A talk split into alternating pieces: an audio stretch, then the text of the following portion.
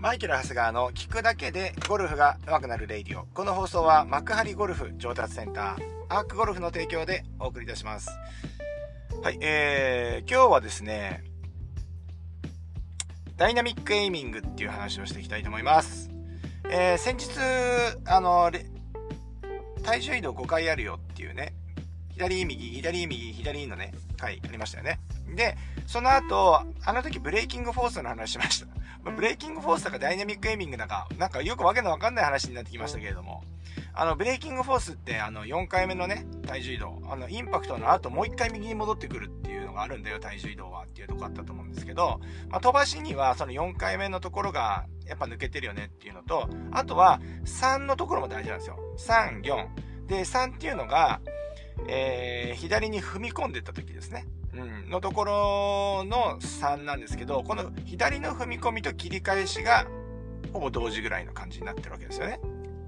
で、えー、この時にダイナミックエイミングっていうことが起きてですね、でどういう現象かって、どういうことかっていうと、えー、足圧の中心と、あ左右の足圧の中心が向いてる方向。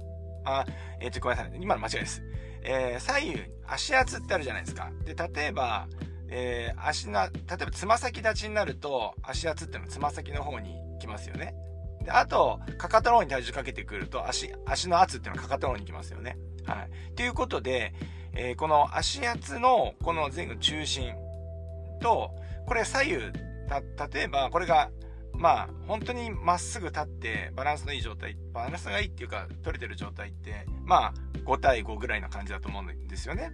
で、それが、例えばバックスイングの時にはですね、右のかかとの方に、え圧がかかってきますよね。で、えー、いきます。で、切り返した時、これちょっと覚えてる方いらっしゃるかと思いますけども、切り返しは単純に左への切り返し、左の足に乗せればいいかっていうことじゃなくて、左の母子球に乗せてくださいって言ってましたよね。うん。で、この時に、一瞬ですね、その、その体、3回目の切り、あのー、体重のとのところ、あのー、切り返しのところでは、右かかとと左の母子球になるんですよ。で、この時に、足圧、左右の足圧の中心を線で結ぶと、ちょっとターゲットよりは右を向くっていうの分かりますかね？ターゲット方向は向かないというか、たあごめんなさい。えっ、ー、と、ターゲットラインとは平行にならないっていう分かりますかね？ちょっと右向くっていう。わかりますよね？かかとと、まあ、すごい、ちょっと正確ではないんですけど、かかととつま先を線で結んだら、その線って右向くじゃないですか。うん。そう。なので、えー、切り返した瞬間っていうのは、これ、エイミングってこの向きですよね。はい。向きが、これの時点で、インに、あの、右に向くと。で、こういう瞬間があるから、クラブっていうのは、シャローにインサイドから下ろしてこれるようになるんですけど、これよく間違ってしまうケースとして、思いっきりバーンって左の方に全体に乗せてしまったり、もっとすると左のかかとの方に行ってしまったりするっていうことがあるんですよね。で、これ左のかかとにいきなり踏んでしまうと、このエイミングがまっすぐあるいは左を向いてくるっていうのがわかりますよね。うん。そう。だから、切り返した瞬間っていうのは左母子球を踏んで、このダイナミックエイミング、この結んだ線を右に向けた状態で切り返さなきゃいけないってことなんですよ。皆さん、この感覚ありますかね？うん。今日もですね、ここまで話して、話しましたけど、まあみんな分かってると思って言いましたけど、イマジネーションを発揮して聞いてないと全くさっぱりわからないところになりますよね。はい。そう。バックスイング右に移ります。で、右のかかとに圧がかかります。で、切り返した時ってね、左の母子球に踏むってことは、かかとと母子球が結んだ線。これがエイミングです。なので、えっ、ー、と、意外とですね、なんて言うんですかね、このエイミングが、例えばクローズに構えてもカット打ちが治らない方とかっていうのは、もう、えー、基本的にはですね、このダイナミックエイミング自体ができてないっていう方が非常に多いですね。うん。そう。えー、なので、なんかこう、体は開いて、これが、エイミングが右向いてないと、基本的には体が開いてカット打ちになるんですよね。で、カット打ちはまずいねっていうことで、クラブでですね、無理にインサイドから入れると、今度クラブが、え下から入って、今度ダフルとかトップとか、えー、右のプッシュが出たりとか、まあそういうようなミスが出たりしますよね。はい。なので、えっ、と、切り返した瞬間、えー、バックスイングして右のか切り返した瞬間っていうのは、あのー、左の母子球をしっかりグッと踏んであげるっていうことですね。結論から言うとですね。結論から言うとどういう風にするかっていうと、左足の踏み込みっていうのは、いきなり左足全体とか左足かかとを踏むんではなくて、左の母子球にグッと踏んでから、この間言ったようにブレーキングフォースでもう一回右に戻ってくるという感じなんですね。で、まあ、こんなのスイング中にこんなに2回も3回もね、意識できないので、まあ、どこかしらの意識をフォーカスしてやることになると思うんですけど、まあ、特に、スライスで悩まれてる方とか、えー、例えばダフリとか、トップが結構出てしまうよっていう方は、これ、できてない可能性が非常に高いです。うん。で、本当はね、足圧、足の裏にセンサーつけて、あのー、見るのが一番わかりやすいかと思うんですけど、あのー本来であれば、そうそう、本当にそういう風にやっていただくのが一番なんですが、ただ、あのー、実際ですね、別にそういうの使わなくても、多分左にグーッと踏んでいけばですね、いつもと違う感覚が出てくると思いますので、ぜひともですね、えー、やっていただきたいなと思います。はい。もう、ポイントは、まあ、いろいろ説明しましたけど、えー、切り返しでは左のかかと、じゃごめんなさい、左の母子球のうちにしっかりグッと。で、これね、大前提条件として、やっぱり、トップの位置、バックスイングでですね、左から右に移ってきた時に、しっかりと右のかかとが踏めてるかどうかっていうのも大事ですからね。もうこの状態でつま先、右のか、あの、ほんとバックスイングで、右のつま先側に圧がかかってる方って結構少なくないんで、はい。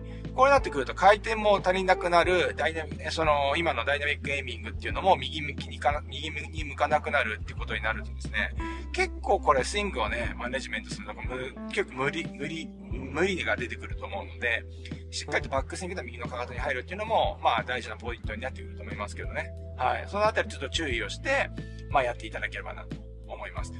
今回はですね、このダイナミックエイミングということでですね、えー、お話をしてきました。なんかね、いろいろ、なんか僕の YouTube とかラジオ聞いてるとですね、あ、レレイディオか、あ、聞いてるとですね、まあ、いろんなこういうね、ルー大柴さんばりのですね、日本語に英語が混じってくるということですね、えー、非常に、えー、聞きにくくなってくると思います。ルー大柴さんはね、愛のある英語ですよね、よくよく考えたら。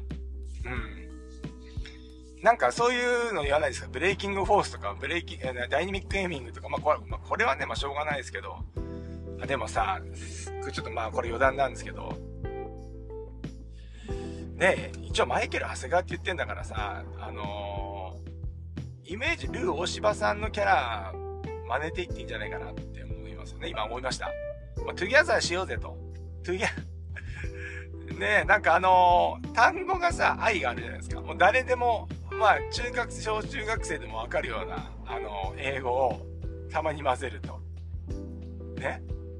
そう。テレビ watch してますか？とかね。そういうことなわけですか。ね？ギャザーしようぜとか、なんかそういう感じで、あ、ちょっと後でちょっと YouTube で研究してみよう。ルー大柴さんの YouTube 見つけて、ルー大柴さん検索して。最近もテレビね、出てる。お元気なんでしょうかね。うん。あ、それはいいかもしれないですね。うざいかな、やっぱり。いや、でもさ、言葉遣いの、この間さ、5月は気をつけるって言ってたんだけど、すごい反省がもういきなりあって、この間あの YouTube の、あの編集が、動画が上がってきたんだけど、ね、小さく回すっていう表現をしないといけない。正しくはね。小さく回すを、全部、ちっちゃく、ちっちゃくね、ここはちっちゃくしてください。ちっちゃく、ちっちゃく、ちっちゃく、ちっちゃく、すっごいちっちゃく言ってんですよ。うざい。もう本当に自分で聞いてて嫌になっちゃった。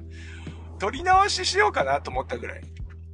ほんとね、この後ね、上がってくる動画なんですけど、あの、アプローチくるっと回すのショット編を、あのやったんですけど、ちっちゃく回すってずっとね、小さくをちっちゃくちっちゃく、ちっちゃくちっちゃく、ちっちゃくちっちゃく、このぐらいの頻度でちっちゃく言ってます。ほんとマジうざいです。これなんだよなこれだからチャンネル登録解除されちゃうんだよな本当だよ。本当に。